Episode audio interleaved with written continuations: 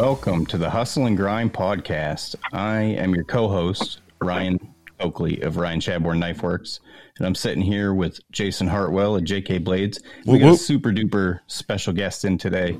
Um, this is like my personal favorite guest that's been on the show so far, Miss Jessy Jess, Jessica Rose Clark, the 135 pound UFC fighter. How you doing today, Jessy? Okay, you made me feel really special. Thank you for that. you are really special. as as like a. I know we were we said we weren't going to talk about MMA, but like just for preference, like or whatever. I'm a huge MMA fan, so to have you on the Yeah. show for me is like a football star having like Tom Brady on the show. You know, to them. So this is awesome. I, I'm like super floored by this. I've been I've been nervous about this for like a month now since we said we were going to do it. You- you can attest to that. So, Oh yeah. but hey man, you may you made me my favorite kitchen knife. Like I wasn't gonna say no. That that is an You- awesome knife. I have another yeah, I one just like it so for much. sale. Actually, you know, it's so it's so fucking nice. Sorry, am I allowed to cuss? I'm sorry. Fuck yeah. You can- you can say Yeah, anything cool. you want. Okay, yo, it's so nice, but I lost the sheath. Like I want to say a week after I got the knife, so now it sits on my bookcase because I don't. I refuse to put it in my knife drawer, so it sits by itself on the bookcase until I use it. Awesome. Nice. That sheath was garbage anyway, so it's okay. You lost it.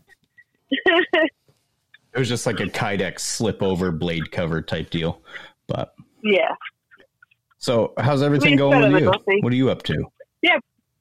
Uh, right now, I'm making toast and talking to you guys. Um, but honestly, I'm not. I'm not up to much. My life is pretty boring right now, just while I'm trying to rehab this stupid elbow. Yeah, that's unfortunate. I was watching. Uh, that shit's yeah, kind of. It's one of them deals, you know. It, it, it happens. But so I wanted to Yeah. ask you about Vegemite because I have no idea what it is. I heard Oh, DC on here talking shit about it, and I know that you love it. I don't know what that So- is either. I do. I'm making Vegemite toast right now while I'm talking to you. Um, So what is Vegemite? So Vegemite, let me tell you what it says on the label. Start happy with Vegemite. It's uh, it's it's B vitamins and folate, but it's really just a yeast taste. It's like kind of kind of salty. I think I think what it tastes closest to might be like a like a fish sauce, you know, like they use in, in Thai food and stuff like that. But instead, Oh, okay. you put it on well buttered toast, and it's incredible. But you can't put too much on. And a lot of Americans fuck it up and they put it on like a peanut butter on Nutella, and you can't do that. That's, I don't even eat it like that. You put on like like you make a toast, you put a fuckload of butter on it, let the butter melt in, and then you put Vegemite on just enough like color the toast, and it's oh my god, it's the best. It's so, So it's I real, literally it's real crave it. strong. It's so good. It's it's it's really Yeah. strong. You don't need much. Yeah, it's very very strong, very salty, very strong. Nice, nice. I just So- googled that because I've never heard of it either, and I feel like I've seen that bottle somewhere. That yellow bottle yeah, with you the would have. yeah. It's pretty iconically Australian as well. Well, I like Australian things, except for everything there can kill you. Is what I've always heard. You know, they got all the most dangerous stuff there. Yeah, but wait, don't you, aren't you from Georgia? Don't you have gators in Georgia? Yeah, we wrestle them. Yeah, so what are you complaining about? Well, you don't, but some people do, do. Americans do. Americans do way more weird shit with gators than what we do with with fucking crocodiles. Yeah, yeah, that's true. Especially Georgia people, they do a lot of weird shit with gators. But I mean, y'all got like the jellyfish that can swim by you six feet away and kill you in thirty seconds. Yeah, that, I mean, I don't know if it's thirty seconds, but we do. We have like uh, box jellyfish. We have irukandji. Irukandji. Wait, I'm googling stuff now because they have like stupid long tentacles. Oh man, now my phone's crazy. You guys have jinxed me. I don't know what's going on. Now my phone's not working. Um, probably me though. Irukandji. God damn it. Yeah, because they have. Uh, so in Australia, on all our beaches, we have um, figure nets, and so that's where you go swimming at the ocean, right? So they're nets that are designed to keep there'll be a shark net further out, and then there'll be a stinger net, which is like a little box in the ocean, and that's what you go swim in. Um, but the irukandji jellyfish still uh, get stuck in the net, and then their tentacles go inside the actual like swimming space. So people still get stung by them a lot. Yeah. Very Oh, small so you've adult like, size of barriers about a water. cubic. Yeah, yeah, yeah, yeah. So irukandji jellyfish, uh, the adult size is about a cubic centimeter, which is tiny. I'm trying to find how long, how long, and they're from where where I was born, like where I'm from. I'm just trying to find out how long their fucking tentacles are. Uh. So are, are you saying ear candy? No, I'm from Cairns. I'm from a place called Cairns. No, I'm saying the jellyfish. What kind oh, of? Ir Ir Irukandji. I R I K A N D J I. Irukandji. Okay, okay. Oh, okay. And you thought I talked funny. Yeah, 'cause- yeah. Valid. Valid. Yeah, their tentacles are go up to like three and a half feet long, but they're tiny, like that. They're like the size of your pinky fingernail, the actual like head of the jellyfish, and then they have yeah a meter long tentacles. So they still fuck you up. Like they get through the net, or they get stuck in the net, and then the tentacles go inside the net. And so that's why usually when we go swimming, like I mean, everyone would go swimming and then jump on the net anyway because it'd be like way far out into the ocean, and it was it was um like uh what am I say? Like it was the top of it was buoyant, right? So it was like balloons, and then they float, and then the net hangs down underneath them. So that way, it like blocks out fish and sharks and crocodiles and whatever. Um, but we would go and like sit on top of the the buoyant part, way out in the ocean. So fucking didn't do anything anyway. Like if you were going to get stung, that's where you get stung is right by the net. Uh, that's crazy. So, what was it like growing up in Australia? Is it is it really that Um, much different from the U.S.? Like you've you've traveled all over the world, so you've seen the difference in cultures between here and there. Um, do you think it was a whole lot different over there than here? Well, definitely for me because I had a very different upbringing anyway. Um, like I grew around, I grew up traveling around in a van with my mom and the kids. You know, so I always, I pretty much lived the same lifestyle that I live right now, just driving around all the time. Um, so I like so so now, and I, I didn't really notice how different it was, different it was when I was younger. But now as an adult, and people try to talk to me, especially out here, they're like, "Oh, you know, do you remember this song from when we were kids? Or do you remember this TV show?" And I'm like, "No, bro. Like I grew up in a van or living in the bush. Like we didn't even have a TV or a radio. You know, like I don't. There's a lot of pop culture stuff from from the '90s. Um, because I'm born late '80s, so there's a lot of pop culture stuff from the '90s that I just have zero zero reference of or recollection of. You know. Um, Oh so I think, uh, yeah, yeah. So I can't really compare my upbringing to like Australia to America because I had such a different upbringing in Australia anyway. You know. Uh, almost like that gypsy lifestyle. Yeah, yeah, one hundred percent. Like we just used to travel around. Um, my mom, me, uh, two younger sisters, and one younger one younger brother, and then ended up being three younger brothers because mom kept having kids. Um, and then two dogs. We just used to drive around in a van, and we'd live on different communities. So, like, we lived on this one farm for about a year because my mom uh, was the caretaker for the owner, and so they have these things called rainbow gatherings, and where they're advertising so people will travel from all over the world, all over the country, to come in and um, group together on this one piece of land or this property or whatever, and then they would have like a month long festival, but it would be like people would do a ton of drugs. Like it wasn't like there weren't bands or anything. It wasn't a music festival like you think of now. It's like a a uh, like a gathering of people who come together to kind of profess free love and like everyone shares the communal cooking and looks after the property and stuff like that because there's no electricity or anything like that. So everything's done by firelight. Like all the clothes are washed in the river. You know, like it's very kind of like the Amish, I guess. But people people would come from all over all over the world, all over Australia to meet for this particular month for a rainbow gathering. Um, and that was kind of what we did growing up. We we would just follow a lot of these rainbow gatherings around and like go go live on whatever property the next one was at. for a couple of months and always we were always around a ton of people, always around a ton of kids. Like we always lived either under a tarp or, or under nothing, depending on what the weather was like. Um, yeah, it was very, very different, very different upbringing. It was fucking cool though. It sounds pretty cool. That does sound pretty Yeah. cool, especially as a kid when like you don't really know like the dynamics of the world and that's all you know. You know what I mean? I mean that must have been that must have been really cool. I mean, that's Yeah, probably why you're so, you're so unique. Like you're such a big draw for the UFC and like your social media is off the charts just because you're super fucking interesting. You know, um, Thank you. I think uh, you know what's funny is like I think I'm really boring. I always I'm like whenever I meet new people or like want to hang out with someone, I'm like, God, like I'm so boring. You're gonna figure that out really quick. So I do, no way. because all I, all I want to do is just be out and be outdoors and do stuff with my dogs, you know. But like I don't surf or I don't fucking go and party. I don't go and do anything anything that I think regular people my age do. hey, you're how I don't. It's rude to ask how old you are, but how old are you? Dude, every everything's on Google. Uh, I'm 35 at the end of this year. Oh yeah, we're the same age. I'm 36. Jason's 38. I, I don't. Yeah, I, same, don't same. I don't know.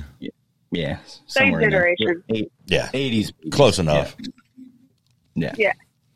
Wait, is So- Jason still 80s or is he late 70s? Hey, I'm not that old now. Not that old. I'm almost. I'll be 40 in December. I think either 39 or 40. You think? I t- what year were you born? 80. You were born 82 or 80? I was born or 83. 83. Well, then you'll I'm be 80. 39. Okay, so I'll be 39. There we go. See, I've, Yeah. I've, I haven't known for 39 years. Took you one minute. Thank you. Thank you. I'm 80. I was born in 85. That's the best one, right in the middle. Okay, But I'm 87. nice, nice. All the best people were born in the 80s. It's a fact. Started going downhill I from mean, there. all, yeah, all my favorite people were definitely born 80s or earlier. Yeah, for sure. Yeah. After that, it's just a bunch of pussies started getting bred. and The world changed. Yeah, I'm not. I'm not going to comment. I don't need. Yeah. I don't need you guys going to be cancelled for a podcast. You know who looks like they have a super interesting life? Hans Molenkamp. What's Hans Molenkamp like? I follow him on social media, and he's always like blowing shit up and shooting bows and getting punched in the face by people. And Honestly, so like when all this shit happened with Dominick Cruz, what last year or the year before, whatever, where he was talking shit publicly about Hans, I had a ton of people. People still write me messages and comments and stuff now saying that I'm only friends with Hans because because he pays me because I'm on the team was, you know. But that's not. I was I was friends with Hans for a year and a half before um, I ever got on Team Monster, and I had zero idea that he was ever going to put me on the team, you know. But Hans, Hans honestly was one of the first friends that I made when I moved to the US in 2016. Um, the very first time we met, we went and ate sushi and then got tattooed. So I'm like, I'm like, that's like my perfect way to hang out with someone is to go is to go get tattooed because that's pretty much all I do. Hans honestly is one of like the most genuine, generous, help people I've ever met. Like I honestly, a lot of the success that I have today, is, I attribute to him. Like he, he taught me how to market myself. Like he taught me how to, um, he taught me to be okay with being authentic about what my interests are and who I am. You know, because before I met him, you know, I, I always thought that female fighters, quote unquote, like had to fit into a certain um, image or lifestyle and stuff like this. And I and I always really struggled with that because I just didn't, I just don't have the same interests as a lot of as a lot of women that are in this sport. You know, like I, that that's some that's an area that I've always kind of struggled to um, relate to other female MMA fighters on. Is I just have such different interests for them. You know, but I always thought I, I was going to have to have to try to align myself with the stereotypical female MMA fighter. And then Hans was the one who was like, no, dude, like, like if you love, you know, knives and shooting bolt and shooting arrows and like hanging out with the dogs and living in a van, like just just be authentically you. And it's um, I really think that's weirdly something that has helped me be really relatable to a lot of people is because like he almost gave me permission to to be public with who I really am, you know. So honestly, like Hans has been Hans has been a godsend in, on many fronts for me. If it wasn't for that monster deal, I, I probably would have had to go back to Australia through COVID. You know, that really was the only reason I, I was financially able to stay in this country. Um, so even like on a personal level, I fucking love Hans. He's one, he really is one of my best friends. Um, and then from a like from a business standpoint, he really has been a lifesaver as well. You know, so I will I will talk well, speak well, and defend Hans till the day I die because he's he really in so many different facets. He's been so integral um, in my life since we become friends. So he's a fucking good man. Like he he really is, and it, it, it pisses me off. It fucking drives me crazy when people just when people think that they know who he is because of this like crazy person that he portrays on Instagram, which really is him, you know. But but we all only show a certain piece of ourselves on social media, you know, and people seem to forget that. They go, oh, like oh, Hans is just always hanging out with fighters or like blah, blah, blah, you know, but that's like he really is such a just intelligent, fucking genuine person. And it upsets me that more people don't get the opportunity to see that, you know? I, from a fan's perspective, um, he seems like a super cool dude. I was watching that event where Dom said that. I put zero seconds into what he said. And I think most MMA fans also didn't give that any credence. For one, because a lot of people don't know who he is. And for two, because most there's been no evidence in the limelight. I think the MMA media likes to blow shit way up just yeah. so that they can get they can get clicks. You know what I mean? I mean, if Conor McGregor farts in his sleep, MMA media reports on it. it so it's yeah, that's a joke. As somebody, I've I've thought about messaging him and offering him a knife, but I, you know, he, I don't know the guy. He looks so busy. It's like just a miracle that you responded to me. You know, I've sent messages to I mean, so many if, people. If I, you wanted to, I gave, sorry. So keep going. I'm sorry. I keep cutting you off. no, it's okay. like I sent you one. Uh, Bryce Mitchell got one, and uh, Max Pain Griffin got one. Um, didn't. And, oh, you actually told me that you sent one to Max. I see Max like two times a week. I fucking love Max too. He seems like an awesome dude. Like. He really does. He really is. Uh, yeah, he really is. Um, it took me a little while to like break through and actually like get him to talk. Like he's never unfriendly. He's just very quiet and quite reserved, you know. But like once yeah. you can break through his his quiet side, he's so fucking funny. He's such a good dude. But you really uh, should. I mean, you should reach out to Hans and offer one. He would. He really would love that because like he he's uh he's one of those people because he runs monster and stuff where people are always just trying to take and take and take, you know. And he very rarely yeah. has has people just genuinely try to give. Yeah, for sure. And I I enjoy it. Like I gave you a knife, I gave Bryce one, Max Pain one. I've given out tons of them because it means something to me that you guys have one that I made. You know, like it's not like I never asked for anything in return. I've messaged fuck. I've messaged Jelly Roll, Jocko Willink, Michael Michael Chandler, uh, Roseanne Barr. I've messaged so many different like celebrities or just people that I like. You know what I mean? And I'm yeah. like, hey, you want one? And if they respond, which rarely, rarely they do, but if they do, usually they say, yeah, sure, because you know, no strings you know, attached. It's, I don't it's care. hard.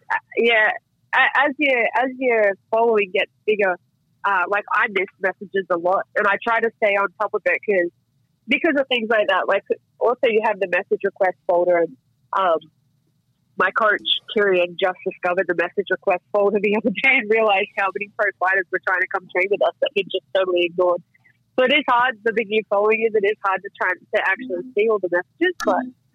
I'm, I'm glad. I'm glad you reached out to me because I fucking love that knife. That's the truth. I had someone. I had someone else like a couple of years ago make me a kitchen knife as well, and it was cool, but like it, it wasn't. It wasn't that great. You know what I mean? Like it looked really pretty, but in terms of the actual being able to use it, it was fucking useless. But this one, you the one you gave me, I use all the time. I'm so happy to hear that. You have no idea. It's it's amazing. yeah, as a knife maker, that's big words. Yeah, I haven't been Oh, doing really? it that long, and so like I get a lot of positive feedback, especially lately. The more I more hours I put into it, like Jason Yeah. here's my biggest fanboy. You know, Really? I want one of his knives. He won't even give me one. Uh-huh. No, I've been. I've been making knives a long time, and I'm I guess probably close to six years now. And seeing what Ryan can do, you know, he's he's above my level with not even nowhere close to the amount of time in it. I just feel like he's got a natural Yeah. talent that's just like kicking ass. Thanks, buddy. It's crazy how that can how that can happen, eh? Like Yeah, like I see that in my industry a lot as well, where like you meet some people that are putting in that have put in years to get where they're at, and they still like have such a hard time learning and stuff like that. Like it's so difficult because they're not naturally gifted, you know. And then you see some people come through and they just pick shit up straight away, and it's so fucking annoying. So yeah. Ryan, that shit's really annoying. you know, it's funny you say that because I have two brothers that are artists too, and they're tattoo artists, and oh, okay.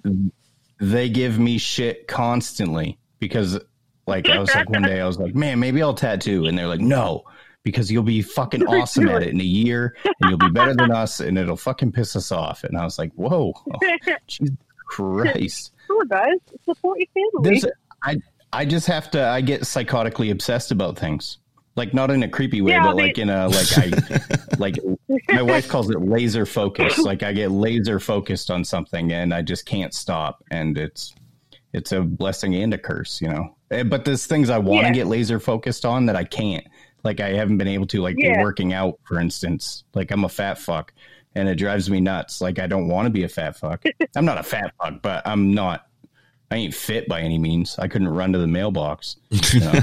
yeah, but it clearly doesn't. It clearly doesn't interest you the way that, like, the things you are laser focused uh, do. You know, because like I, I experience the same thing. Like I, um, I fucking love fight training, but if you ask me to do any other form of training, I'm just trying to go fuck yourself. Because I'm like, no, I hate it. I hate training. Like I hate, I hate fitness stuff. I just do the ones that I enjoy.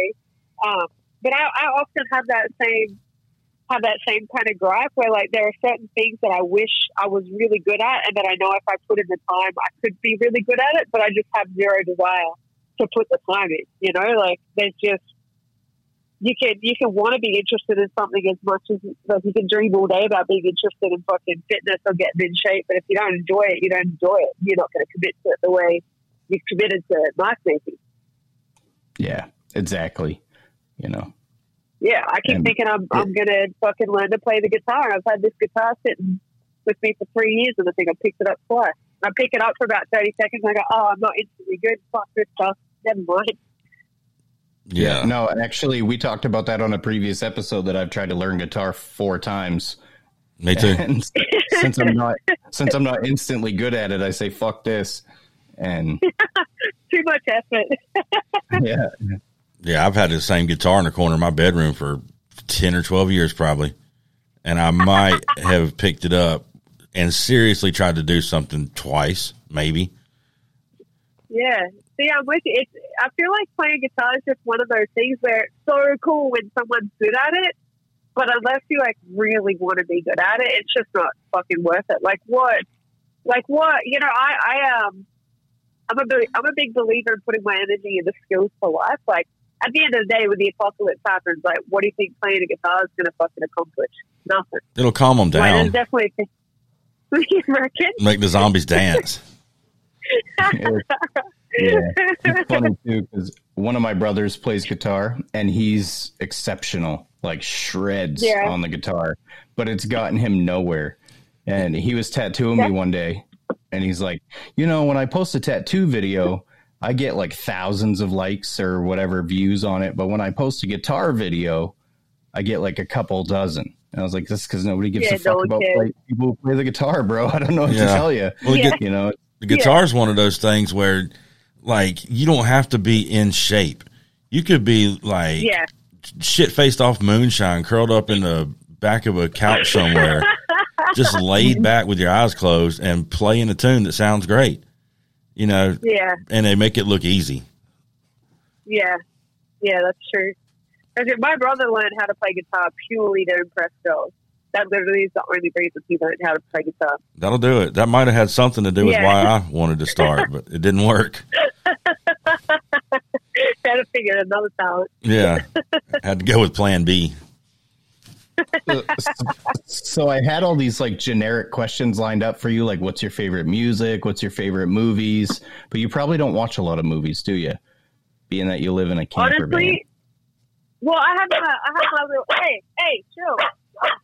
Stop. This dog, this puppy, likes to just bark at nothing all the time. Go away, dog. Um, I, I have my iPad, but I just tend to watch the same fucking TV shows over and over again because I like. If I get time to sit down and watch TV, I usually don't have the the brain capacity or the bandwidth to learn to watch something new. Stop, stop, stop barking. Um, I did just watch Hereditary last night and then The Witch because I got told they were real scary, and I don't ever believe that any movies are real scary. So I watched them and they weren't that scary, but that was kind of disappointing.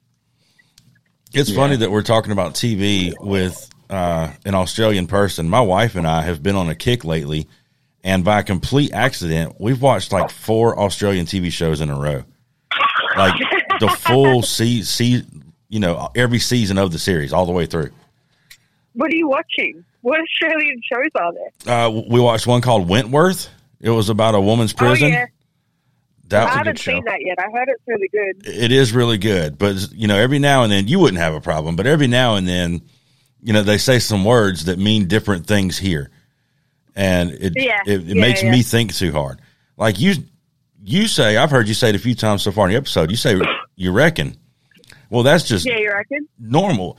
Here, if someone says you reckon, like that's a redneck that says that, you know, down in the woods Yeah, somewhere.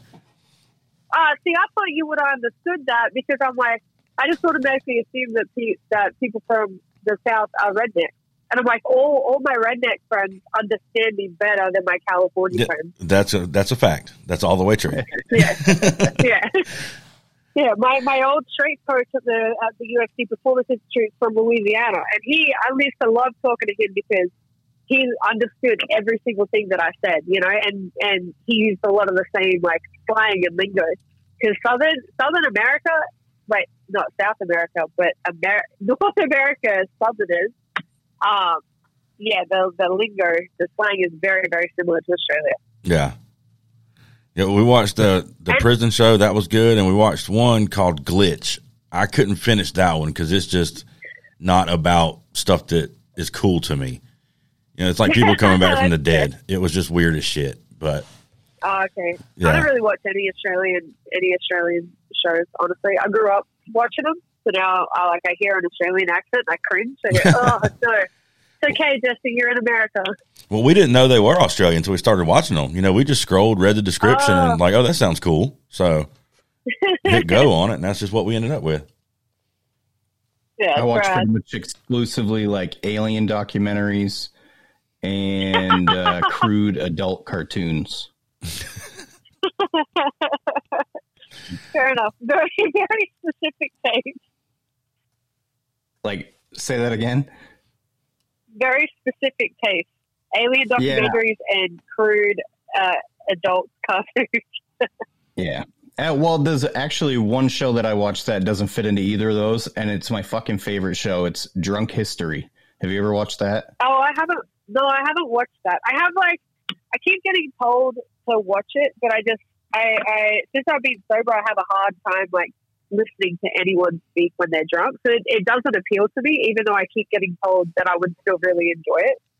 It's just, Yeah, yeah, I don't know. There's just, there's just a way that people talk when they're drunk that just annoys me now. Yeah. Fair enough. I feel that. So I know what you It's mean. Like, yeah, like an, yeah, like an ex-cigarette smoker that talks shit on everyone who smokes cigarettes now. Yeah. I was saying to Jason earlier because I smoke, and uh, for some reason, it must be a social thing. I chain smoke when we're recording podcasts, and uh, I was Oh like, yeah, I saw you. how- I saw you there. Yeah, I was like, how am I going to smoke a cigarette in front of a professional athlete? I'm like, You're I'm going to look like a jerk off. No, you're fine. I used to smoke cigarettes uh, for like 10 years. I'm glad I kicked that though. No offense. I'm sure you really love it, but there were definitely, there were de- actually, me and Amber were talking about smoking cigarettes the other day because she she was right. I mean, I hardly, especially where I am in Northern California, like I almost never see people smoking cigarettes now. And in Australia, it's like every second person does. Like my whole, my, both my parents too, you know, like everyone around me always did. Um, but yeah, Amber and I were talking about the other day. She was like, "Oh, I just drove past this girl who smoked a cigarette out the window, and it's like seven thirty in the morning. Like both both her and I teach at six a.m. So I think we were driving home after after teaching, and she's like, "Man, at seven thirty in the morning, like who gets up and wants to smoke a cigarette at seven at seven thirty in the morning?" I'm like, "Bro, both you and I used to smoke cigarettes, and you know that that morning one with your coffee was always the best one. Like that was always the best cigarette of the day. Was was first thing in the morning." sitting down with a cigarette and a coffee. It was like yeah. the perfect way to start the day. Speaking but of Amber, she's. Amber. How do you say her last name? Labrock. Leibrock. Leibrock. Leibrock. And yep. She fights in Invicta, right? Yeah, we're trying to hoping she gets a uh, title fight soon for Invicta. Nice, nice. Yeah, I uh, I watched her last fight. I think it was a couple weeks ago and uh, she yeah. choked that girl out with the rear naked choke. She's badass. She looks really tall for that weight class too. Oh, Amber's massive. She's legitimately fucking massive. Like, like one sixty five and six foot. Which for I know for a dude isn't that big. For a chick, she's fucking huge. And she's yeah, jacked as well. Like she has she has jack shoulders. She has fucking a big butt. Like yeah, she's she's a she's an Amazon woman.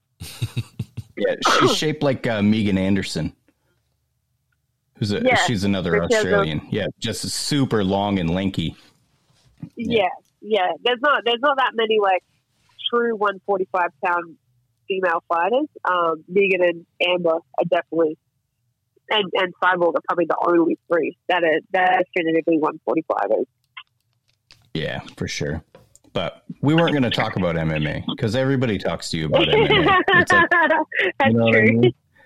But yeah, yeah I, I wanted to bring up Amber because she's your best friend and like, you know, she's coming up in the Invicta and she's a fucking certifiable badass, just like you. Like, um, when when like there's certain bitch. fighters that when you see them hit somebody, you feel it through the screen. You know what I mean? Like you can see the impact, and, and, you're one of them. Like I would not want to get punched in the mouth by you. That's for sure. oh well, thanks. Amber, Amber's also in the three and a bit years I've been at CSA. Amber's the only person to drop me. Uh, she like the last, literally the last time we sparred, which was before COVID, we've just never sparred since. I ran straight into a right cross and sat down like a sack of shit. Yeah, she hits hard.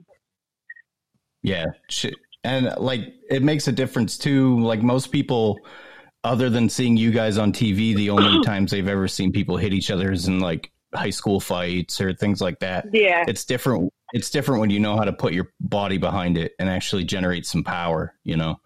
Um, yeah. Did you watch or, the? Did you watch the fights last night? Timing. Yeah, I did. Yeah, I did. I don't think I watched uh, all of them. I was I was watching I was watching Hereditary and watching the fights at the same time. So I, I saw some of them, not all of them. Did you see that Josh Quinlan knockout? Yeah, I saw that finish, especially because Coach Kieran, whenever the fight's on, he sends us like, "This is how you do it," or "This is how you don't do it," and he sent us that finish and said, "This is how you don't throw a body kick." Because threw a shitty body he kick and got knocked yeah, out. He wasn't protecting his yeah, face, yeah. but yeah, you like Quinlan made like an audible grunt when he threw the punch, and I was like, "Holy fuck!" Like, oh, that's gotta suck. What's it like getting knocked out? Have you ever been knocked out in training? Uh, yeah, one time, like ten years ago. Um, I honestly don't remember it, but I definitely know that I didn't want it to happen again. No, I've only, I, I've, I, I've, yeah, I've only been knocked out one time, and it was by a dude in training. It was actually by a coach in training, and then he like disappeared afterwards, and I never saw him again. Was it an accident? Um. So okay, so the story was this dude came to my gym looking for a job, right? And so at my gym, there was just me and another female. Um, she was a bit smaller than me. I think she fought at 115. I was fighting at 135, but uh, I was significantly bigger then than what I am right now. Um, And so my coach, the owner of my gym, was like, okay, like, yeah, we can give you a job, but I got to see how you work with women because it, it just takes a different like level of communication and a different intensity, blah blah blah. And dude, dude who was looking for a job had only had been uh, teaching in Japan and, and had only worked with male fighters. So he gets in and he starts sparring with the other girl, no problem. And then I get in to spar with him, and I think I hit him with a left hook. Mind you, he was well over six foot. He was a lot bigger than I was. Um, and I think I hit him with one left hook, and he just went whack, knocked me out fucking cold. Oh, so that's fucked up. Yeah, yeah, that's rude. yeah, yeah. No, I, I thought so too. Uh, and then he then he disappeared. Right, like obviously didn't get the job, and then just never came back anyway. And then um, I moved. So I was living in Sydney when that happened, and then I moved up north to Brisbane and started training at a gym up there. Um, and that dude was coaching at a rival gym in Brisbane, and found out that I was at this that I'd moved up there, and then started telling everyone that I made the story up. Literally out of nowhere, because I hadn't told anybody. Like I wasn't going around going, "Oh, this fucking random dude knocked me out." Like that's not something that you just go and spout off. Like for what fucking purpose? But yeah, so he found out that I moved to the same town that he was in, and then started telling everyone at his gym about how I made up this story about getting knocked out by him. And so then everyone at that gym would talk a bunch of shit about me, and then I ended up fighting their head Muay Thai coach, and I beat her. So then they hated me even more. And then about a year later, the owner of the gym came up to me and was like, "Hey, we're really sorry for talking so much shit about you when when blah blah this other coach um, told us that you made that story up." He's like, because he actually started coming in drunk all the time and knocked out a bunch of our fighters. He's like, so now we now we believe that he was full of shit. And I'm like, cool. Like I never said anything either way, you know, because like it's such a fucking weird thing to decide to talk about. And then he and then dude just disappeared off the face of earth. I never saw or heard anything about him again. Yeah, like why would you want to cause a bunch of drama that's not needed? Because. I think he was just a fucking drunk degenerate, you know? Yeah, yeah. Yeah, like, Uh, like when I- when I hear that story, all I can think of is well, he was just covering his ass because he knocked out a girl, and Well, that's like exactly yes, you're a badass girl, but you know, like that. I'm sure that's frowned upon. You know, Yeah, especially if you're a coach working with a smaller female fighter. Like a coach should never knock out fucking anyone, regardless of size or gender. yeah, But yeah, like sure. it, it was you're in a there weird, to train. You're not in there to take thing. damage. Yeah, it was such a weird thing for him to do to like talk about. You know, it was so pointless. Yeah. Are there any uh, sports you follow other than your own? Um, really. Like I always, I always enjoyed basketball, but I tend to only, I tend to only watch other sports if like I have a friend playing. You know, like I have a couple of friends that are in the NFL, so if they're playing, I try to watch and pretend that I know what the fuck fuck's going on. Or, um, you know, if one of my basketball friends is playing, I'll watch. But I don't honestly, I don't really have a whole lot of time to watch other sports. I barely have time to watch my own sport. Right. Yeah. I don't follow any other sports. I know the rules of like basketball, football, baseball, but you, you like people who are fans of sports get connected to them, you know, and I don't Yeah. feel that connection when I'm watching anything other than MMA, you know, like Yeah, or like combat sports in general. I like watching boxing, you know, um, but not to the degree that I watch MMA. I don't miss an event when it comes to the UFC. yeah. Um, so I, like, I only really I- even watch MMA if it's my friends as well. You know, like I don't really, if I don't know, if I'm not a fan of who's fighting or if I'm not friends with them, I don't really watch. yeah. Who's uh who's the most famous person you've ever met? I mean, you're relatively Um, famous yourself, so I'm sure you've been exposed to even more famous people. Yeah, a couple. Um, I met Chris Pratt at a at a UFC event a couple years ago. Um, I, I think it was at the Forum in LA. I met Chris Pratt, which was pretty cool because like I named my dog after the raptor in Jurassic World, and that, that's the movie Chris Pratt was in. And then he was actually at my last fight, which I'm glad I didn't know about until afterwards. That was pretty disappointing to get fucking submitted in front of Chris Pratt. Um, and I met uh, Anthony Kiedis from the Chili Peppers, which was which was like uh, I'm trying to pick my words, which is interesting because Anthony Kiedis back like in the late '90s, early 2000s, long hair Anthony Kiedis might have been my first real crush. Um, so then, so then I got to then I got to meet him, and uh, that was like kind of like my world blew up a little bit, and not in a positive way because he was very small and he's not, and he doesn't have long hair anymore. And like my first, my very first boyfriend looked just like Anthony Kiedis, like same body shape, had the long hair, like face, uh, face looked very similar. So I always loved him. So it was kind of like a, when I met him again was at a at a UFC event in LA. I think um, it actually might have been the same one that I met Chris Craddock, but it was kind of like this really surreal moment between like holy shit, like this is my first real crush, and then like oh my god, you're really small, you know? like it was it was a mixture of like yeah. I'm like excitement but disappointment at the same time. And it's funny, I just went to the Red Hot Chili Peppers concert in San Diego like two or three weeks ago. Um, and I sent my mom a video, and I was like, "Oh man, like I can't wait for you to come to the U.S. again. It would be it would have been really cool if you were here." And she's like, "Holy shit! Like I remember how much you used to love Anthony Kiedis, and then you were so sad when you found out he was gay." And I'm like, "He's gay? I don't even remember finding that out. Like, I don't ever remember finding out that information. But I mean, like, I was never going to bang him anyway, so I guess being straight or gay doesn't really affect me in the slightest." Um, and then, so before I started fighting, I was super into bodybuilding, right? Like I thought that, like I was doing powerlifting and bodybuilding, and I dated a couple of bodybuilders. Um, so I was always a big fan of Flex Lewis, and now now Flex is, is like one of my really fucking good friends, and he's probably the one person where where I don't. Do you guys know who that is?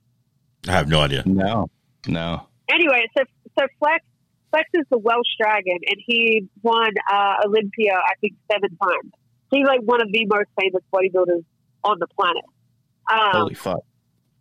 Yeah, and so so he's one of my really good friends now. Like I, he lives in Vegas. Whenever I'm in Vegas, I go visit him and his wife and his kids. And he just called me the other day, and we've been friends for like four years.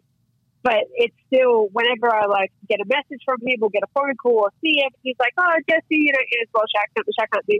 He's like, "Jessy, I love you. You know, I miss you. Come visit the family." Blah blah. blah. And I, it's still trips me out because he was like, when I was coming up through bodybuilding, like he was a fucking god, you know, and and someone that I never thought I would ever be fucking friends with, you know, like he he would, you know how when you're interested in something, there's certain people that are just like next level celebrity status for you, and Flex Flex was that for me with bodybuilding, where like I never in my fucking life thought that I would end up being friends with him. And even though I've been friends with him for a couple of years, I still trip out almost every single time I see him and go, holy shit, like this dude's so fucking famous and that's my friend. You know, it's pretty, it's pretty cool. I, I would like to feel like I know exactly what you mean. yeah. I wouldn't I wouldn't say we're friends, but you're on that level for me. Having conversations with oh, Bryce Mitchell. That's really sweet. I, I fucking I fucking love that dude. You know what I mean? And when I when I sent a knife to Bryce, he responded to me on Christmas morning. So Did like he? my phone, my, it's Christmas morning. My phone went off, and it's fucking Bryce Thug Nasty Mitchell, and he's like, "Yeah, I'll take a knife." I'm like, "Hell yeah! Oh my god, Merry Christmas!" Merry Christmas. Like, yeah, yeah. Like we've had little text conversations about his pigs and his putting up a fence and shit like that. I'm a small engine mechanic, Oh, so I that's told him if he ever has any trouble to give me a shout and you know we've chatted a little cool. bit and i haven't talked to i haven't messaged uh Max Pain Griffin in a while i wanted to see how the knife was doing but on the other side of that i don't want to be like one of them weird fans who fucking messages celebrities all the time and thinks that i'm friends with them you know what i mean so it's like a hard it's like a hard gamble I mean, you don't you don't come across as, as the weird fan, so you're fine. I mean, to me, you don't. That's good. That's good. I'm sure. I'm like. I'm sure you especially probably get some weird ass DMs from like random people. You know, I mean, being as famous as you are and you're a female, like like Jason and I, we have small Instagram followings. I have like 840 followers. He's got what do you got? 1500 now. Something like that. I haven't looked in quite a while. and we both get messages from like porno bots and shit like that. But being on the level you're at, you're almost at half a million. So like you've probably get messages from real weirdos, not computer generated ones. I get, I get, uh, I get the weirdest messages I get. Like I used to get a lot of dick pics, which thankfully I don't get anymore. Like I don't think I've had one for probably two years, which is really nice.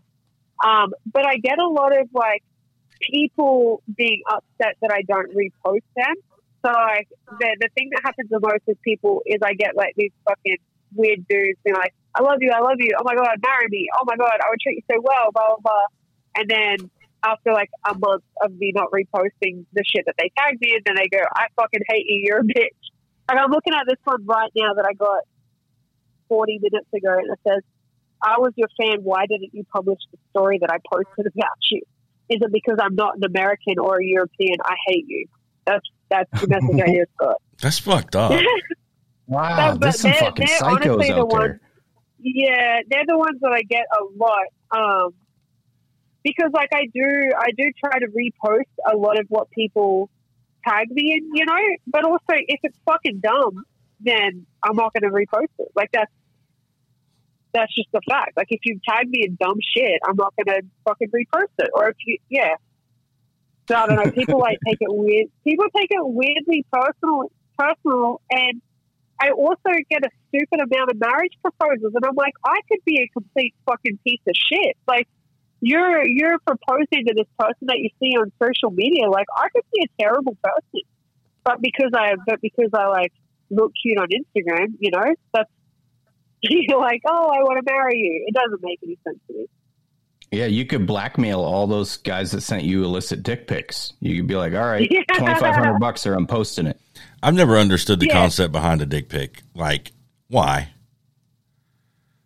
Yeah, Well, you got to show off the um, goods. But Yeah, but I mean, you know, I, I'm more than confident in my own self, but I wouldn't just send that to strangers. you know, like Yeah. that's j- just creepy to me. Like, that's why we're both married. Yeah, right? exactly. No, it's a weird. Um, it's it's like it's it's like those people who get off on flashing, you know, or get off on like having sex in public. Like there's there's some people that that derive some form of pleasure or value out of knowing that people have seen it. You know, so I feel like for a lot of dudes, it's not even about like wanting me to think that their dick pic is great. It's more the knowledge that I that I saw their dick. it's fucking weird. that's Uh, why I don't. that That's why I don't repost that stuff because then I feel like if I do, I'm gonna get more. Oh yeah, that's a good point. That that's a very valid point. I wonder what percentage of them actually thinks they has a chance by doing that. Like somehow you're gonna message them and be like, "I saw it. Yeah. You're the one." Oop, I like that, Pecker. Yeah, you know how I- what I mean? Like, how many of them think that that's actually gonna, like, is it half a percent or like sending that out and they're like, "Oh, this is the time. She's gonna see it, and it we're gonna fall in love, and that's it." Uh, has that ever happened for anyone? Has any woman ever looked at a random picture of a dick and gone, "Yes, that's the one"? You know? maybe chicks I marry guys on have. death row. You know, yeah. Uh, Like- okay, valid. Yeah, They're like, oh, you slaughtered 30 people. I like that. Yeah. Oh, you're so hot though. that's hot. I mean, that shows commitment. Yeah, it shows something. So we got a we got a segue here for a second. We do a segment on the show called the Patreon Spotlight because we have a Patreon. So uh, Okay. we're gonna do that now. And basically, what we do is we play a obnoxious little jingle. Okay. There it is. Yep. We list out all the Patreons and then we pick one randomly and then we go through their Instagram and just kind of shout them out. Most of them are knife makers, you know, um, and just kind of segment their work. You can join in if you want, or you can just sit back for a minute and listen to the fun. Or find find their Instagram and have a look for myself. Okay, go. All right, guys, you heard Ryan. It's that time. It's the Patreon Spotlight brought to you by Maritime Knife Supply. They are your one stop shop for everything knife related that you need. If you want it, he's got it. So look him up at maritimeknifesupply.com. First off, we got Donnie Dulovich, Knife Material AT, Aru Blade Works, our little short fat friend, Brigham Kendall, Mark LeBlanc, Mark Vanderwerf, Beck's Armory, Todd Harrington, Dennis Tyrell, Trucks Claire Custom Cutlery, Zachary Sowell, Maritime Knife Supply, The Man, Driver Defense Knives, Noah Bloomberg, Crafty Man Forge, Brian Hennenkamp, Echo Blades, Eric Andrews at Sourwood Creations, Brimner Built Knives, Snake Branch Knife Works, and Darren at Stormlight Forge. So now I'm going to go over here to the random thingy, go number one through 21. And we got number five. Who's lucky number five? Let's see. One, two, three, four, five. Mark LeBlanc. Let's look up Mark LeBlanc. Papa Hatchie Axe. He's another uh, Canadian, right? I do believe. I think he is. Does he not follow me? Well, that's rude. He follows me. All right. Yeah, he's in, uh, oh, goodness. He's in Quebec, Canada. Just, just Pessy, I think. So I think a lot of people already know Mark. Mark's kind of a big deal, but uh, he's only got 492 followers. That blows my mind when I see someone like him that's doing the kind of work he does and is as well known as he is and 400 followers. Oh, it's Mark with the C. Yeah, yeah. Oh, okay. LeBlanc. Yeah, he, he does a lot with axes. Mhm. Oh, he was in Pickle's shop recently. Does some nice handle work. Did a nice double bit handle. Uh, see what it says. Serious Seeger splitter. Yeah, it looks like good work. Mainly his stuff is axes. Yep. I love a good That works. hatchet. Yeah, That would explain the name. yeah. Papa Hatch Axe. I've been to Quebec. It's a beautiful place. Um, back in the day when I was 19, you didn't need a passport to cross the border, and now you do. And uh, you here, the drinking age was 21. There, it was 18. Uh, so we used to. It's like a four-hour drive, five-hour drive from here. So we just drive up, cross the border, go act stupid, not get arrested, come back. But oh, he's got a big old fat orange tabby cat sold for me, dude. yeah, you're gonna That's find my- a critter if they've got one. If they got a critter, Ryan likes them. Yeah, I love, I just love animals, man. That's my jam. I love how Uh, simple his hatchets are. Like they're not fancy; they just look simple. They are. Remind me of Ron Swanson from Parks and Recreation. yeah, It's when they chop wood with his hatchets. Yeah. Yeah, like you wouldn't be afraid to use them. Yeah, and that that's what I like. Like I hate I hate when people. I mean, I, everyone everyone has things that they like, but I like a knife that you can use and a hatchet that you can use. yeah. You don't want it to be so pretty that it is supposed to be on a shelf or something. I mean, what's the point of? Yeah, What's the point? You know? I I've had people say that to me about my knives, like, oh, I just it's on the mantle or whatever. I don't want to use it because it's too beautiful, and I'm like, no, no, I made it to use. You got to use it. I've heard They- that about they- mine too. Yeah. I hate it. yeah. I'm a big fan. Of like I don't know. I, I just I hate pointless shit. You know what I mean? Like like I don't ever want anyone to buy me a gift if it has no actual purpose or use. Like I, you know, when you live kind of a minimal lifestyle, everything has to have a use, and so that's what I don't understand. Like I love beautiful knives, but also if I want a knife, I want to be able to use it for what a knife's used for. Yeah, Yeah, his Right. axe is a knife. His Exactly. hatchet's a knife. But yeah, check him out. Papa Hatchie Axe, Mark LeBlanc. Thank Uh, you for your support, Mark. Everybody. And if you want to get your own name in there on that list, all you got to do is go to patreon.com, look for the Hustle and Grind podcast, put your name on the list, and you could be the next on the Patreon spotlight. And from that, I'm going to swing right into our other sponsor, Phoenix Abrasives. I've got an order on the way from them right now. So go check them out. They're your one stop shop for all your abrasive needs. What's that promo code? The uh, promo code is Hustle10 at checkout. You get 10% off your entire order. Yeah. Check them out, guys. There, we got all that stuff out of the way. Now we can get back onto our guest. Yeah, back to Miss Jessy Jess. You know how it is. We got to pay the bills. No, you cool. I appreciate that. What was that? Say that again. I said I appreciate that. I respect that. You've actually you have a sponsor that I'm super jealous of because Dude, I'm a uh, mecha- I'm a mechanic for my day job. she called it. yeah, and being sponsored by Crescent Tools, I mean, that's amazing. I could look. My Yeah. favorite pair of snips are Crescent. They're awesome. Oh, So- dude, how good are they though? I just got a I just got sent a pair the other day, and I'd been I, I went out to their um to North Carolina to do like their Crescent Tools Day back in April, I think it was, and I was demoing the snip, and I was like, "Fuck, you guys have got to send me some of these," and they just turned up last week, and they're so sick. They're so great. I use them on the daily. Like as a mechanic, I cut wire with them. I've snipped steel with them, zip ties, any uh, ripped Yeah, apart like wire connectors, anything you can think of. I grab them snips and it's cut. And like unbelievable. I've had Snap-on pairs, Craftsman, all the other major brands, and they all end up going home to my like throwaway tool drawer. You know. Yeah. No, it doesn't make sense to me, like how how great they are.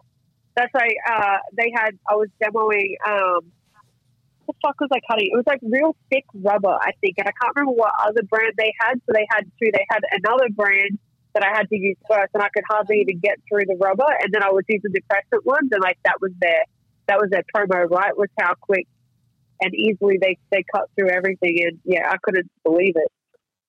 Uh, Does the pair you have? Do they? Is one of the handles like offset at an angle? Uh, yeah, Does that? Yeah, so it's the same pair I've got. Yeah, I think that Yeah. offset gives you more torque than a normal pair, but I don't know. I mean, so I'm super jealous of I mean, that. That's pretty cool. I mean, how do you even get in with a company like that with like Crescent Tool? Uh, you know what it was is I um, became friends with Chad Mendes, and so then Chad and I started coming up with these plans to work together on some hunting stuff. And then because we were planning on working together on the hunting stuff, he uh, he signed with this um, agency, like a not a management, like an endorsement agency, I think. And they were working with Crescent, and they were like, "Oh, we want we want a female MMA fighter as well." And he was like, "Oh, Jessy would be perfect, you know, because she's outdoors, she's handy, blah blah blah." And then yeah, so then it ended up being me, Chad, and Clay Guida, um, all were like Crescent Tools' first MMA MMA team, you know. So very thankful for that because yeah, they're they're a cool bunch of people as well, and also like I've been trying to get into industries outside of MMA. Like I said, for a while there, for a while, I thought I had to do the stereotypical MMA thing where like you work with fight brands and blah blah blah, and I'm like, I have zero interest in fighting outside of like me actively doing it, you know. So I'm always trying to get on board with with companies that have nothing to do with my sport because I like what I like to do is be outdoors and build shit and demolish stuff and yeah. So I'm very I, I love being with Crescent. They send me so much cool shit and it gives me an excuse to pretend I know how to build stuff because I don't. I do it terribly. That's badass. Well, Oh, if yeah. you ever have any questions about building or fixing anything, I'm your guy. Uh, Chad Yeah? Mendes All right. is a certifiable fucking badass. Like I'm a huge fan of that dude. He's fighting bare knuckle now, and his Dude, and first he's fight such a fucking cool person. Huh, Is he a good person? Yeah, man. I never met him until last year. And the second I met him, we hit it off like like brother and sister. I fucking love Chad. Chad's such a good dude. Like generally such a good dude. And he's like every single time I see him, he always has a huge smile on his face. He always has a great attitude. Like he's just he's someone who's just like genuinely enjoying his life and making the most of it. and he's so terrifying. Like if you watch, I mean, maybe not for you because you're in that industry and like you understand it to a whole nother level as a fan does. But like when I watch Chad Mendes highlight videos or his fights or like even him hitting the pads, I'm like holy fuck, like Yeah, unbelievable. he's Ja- so Jason, fast. you should Google or YouTube later Chad Mendes highlights and just watch. He is a fucking animal. I'll check But it's it's always Yeah, good to hear that they're a good person. You know what I mean? Because we never see the real side of people. Maybe MMA fighters, maybe not so much as other sports, because you guys the UFC gives you a lot of leeway in what you're allowed to say. Like Dana White doesn't really seem to give a fuck what his fighters say on the no, mic. Um, so like maybe a little you less for you for. guys, but you we don't always see the real person. So it's always good for a fan Yeah. to hear that like he's a genuinely good dude. Like I get the impression that Michael Chandler is a genuinely good dude. You know what I mean? Um, maybe he's not. Maybe he's a fucking Yeah. douchebag. I have no idea. But through being a fan, that's the vibe that I get. So. Uh, I get that vibe from I Max actually- Holloway I've too. That Max Holloway's like just a gen, like a gem of a human. You know. Yeah. I feel like he, I've only met Max, I think, once, and that was at our last fight week, and he was very sweet. Um, I've never met Michael Chandler, but the one thing, so I obviously, I think I market very well, you know, and, and one of the reasons why I market so well is because I try to be just very genuine with who I am. Like I show when shit's going right, I show when things are going wrong, blah, blah, blah. Um, but there's so many fighters in particular who feel like they can only show like the fight side of them, right? Like they're always going to be the tough guy and fucking blah blah blah. And I keep trying to say to them like, the way people are gonna love you and and and want to follow you is by showing that you're relatable, right? Because it's like when you put yourself on a pedestal and make it like you know you're the one percent, no one can ever accomplish the things that you've accomplished. Like people can't relate to that. Um, so I try to tell fighters in particular that all the time. And someone someone who really like I only knew them from the TV, and then I actually met them and realized how different they were and how great their personality was. Is Chris Weidman? Like I, I honestly, I'd only seen like fight interviews and stuff of Chris, and I thought he was super fucking boring. I was like, man, he's just like a just like your typical fucking white dude, you know. Um, Yeah. And then I met him and started doing because he and I, we always end up doing our appearances together for Monster, and he's so fucking funny, and he's so funny. And the very first time I met him, we were in Perth, Australia for. I actually think this was before I was with Monster. He was out there with Hans for Monster, and I was out there for uh, the UFC. And um, Hans, Chris, and I were were off adventuring together, and Chris was just so funny. And I was like, "Hey, man," I said, "Honestly, I always thought you were just like some stereotypical, boring fucking dude. You know, like I never really saw you had much personality beyond fighting because that's all you really show." I'm like, but I think people would would like you and follow you a lot more if you actually showed who you were because he's fucking hilarious and he has such a good personality and like if you ever go to any of his appearances or signings you get to see that but through social media you don't really get to see any of that and I feel like there's a lot of there's a lot of people in MMA that are that way where they think they just have to have to show the tough guy side you know and they, and they don't know how to how to let their personality come out you know but yeah, Yeah. you'd be surprised how many MMA fighters actually are. Like, there's a couple of really shitty ones. Obviously, there is in every sport, but majority of them are just genuinely really fucking good people. I, I I feel like maybe Chris Weidman took your advice. Like after the leg break, and I mean, I was watching that fight. That shit was horrific. Uh, he seemed to do a lot more personalized media. Like, I mean, he's laid up with a busted shin bone, so he's got to he's got to do something. So like he seemed to go on a lot more podcasts, and when when people are on podcasts, it's really hard because it's a long form conversation, as Joe Rogan says. So you can't you can't maintain that facade for that long, and you get to Yeah. see a really more genuine side of him, and I think that's helped him a lot. Um, I think when he Yeah. comes back, if he comes back, uh, he'll get a much bigger pop than he did when he left. yeah, I hope so because he, he's a he's a good dude. That's always good to hear too. Like I, I feel like Dustin Poirier is probably a really good dude. Um, he see the Yeah, as he's grown as a he fighter, he seems to have let go Yeah. of uh, of that tough guy persona. You know, Yeah, you know, I don't get it because like everyone knows you're tough. You fucking fist fight for a living, you know. So like, Hmm. why why do you need to keep telling everyone? You know, I don't Yeah. understand it. Like everyone already knows. Mm, I feel like as a fan, shit talking is kind of like we all enjoy it to a certain extent, but I feel like the Khabib Conor rivalry almost ruined shit talking for us because Conor was like visibly drunk in the press conferences, just fucking saying the most horrendous shit to Khabib, like shit that was crossing the line. You know, I mean, he was insulting his wife, his dad, his religion, everything. And I think for a lot of fans, it kind of we're like, okay, that was enough of that. That's cool. Um, Yeah. I, I personally like the sportsmanship more than the shit talking, though I'm not gonna lie, like a filthy casual, I do enjoy some shit talking because it's fucking hilarious sometimes. if you got the right two people doing it, it's it's some gold can be said, but yeah. um, Yeah, but it I is think, all for show, know, too, for like the- for the most part, like- like yeah, you guys are gonna punch yourselves in the punch each other in the face, so it is for show to a certain extent.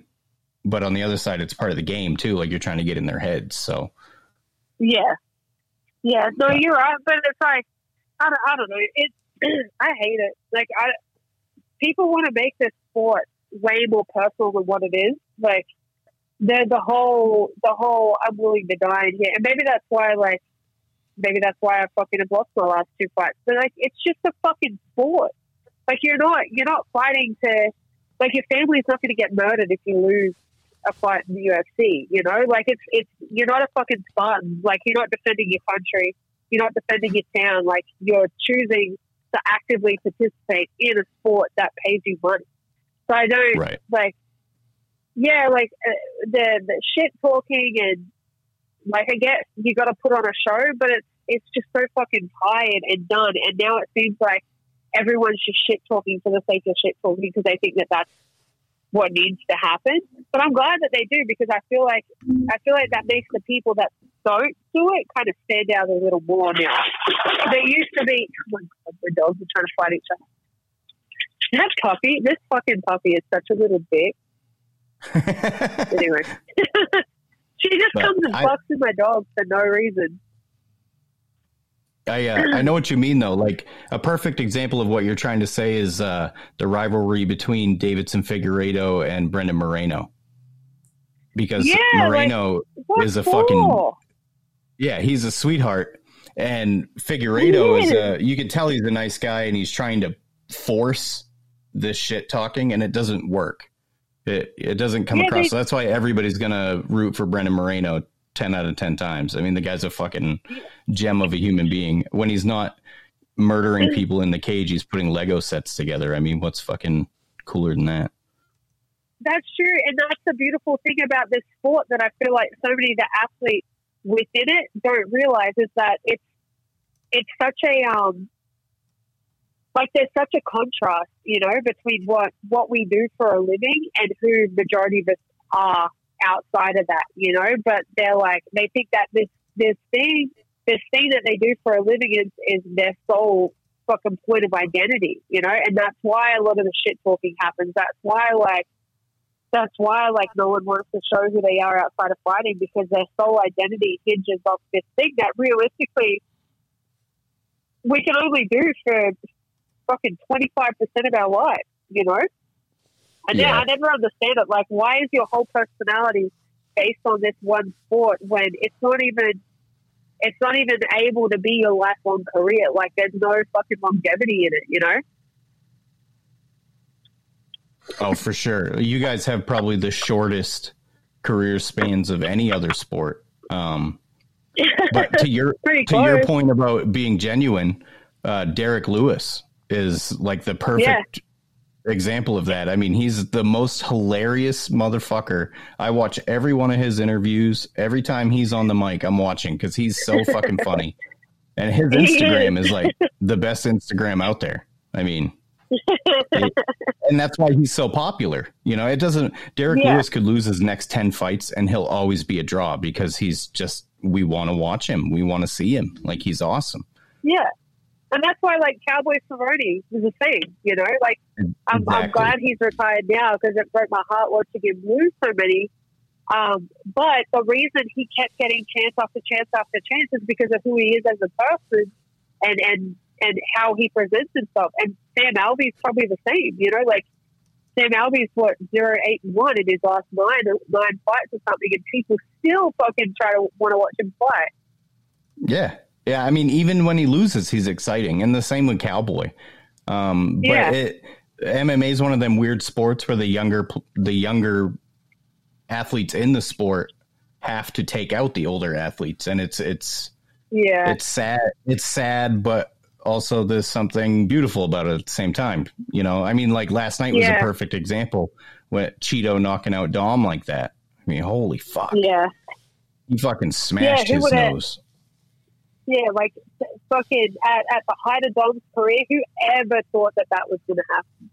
No one. Right. no Right. one Cody that Garbrandt too. You know, I mean, I'll I'll never forget that Yeah, fight where well- Cody was fighting Dom and he's doing push-ups and shit in the cage and like, Yeah. Yeah, you know, How, cra- Eh, how that- crazy though! It, this is the crazy thing about the sport. Like Cody and Dom is a perfect example because Cody had such a like Cody was on a tear and had such a highlight performance against Dominick Cruz, and then like not much good has happened for him after that. You know what I mean? Like this sport is so fucking brutal where you can be on the top of the world one minute and then and then the next minute you're like just clawing for a fucking paycheck like trying to fight your way back to some semblance of that of that mountaintop.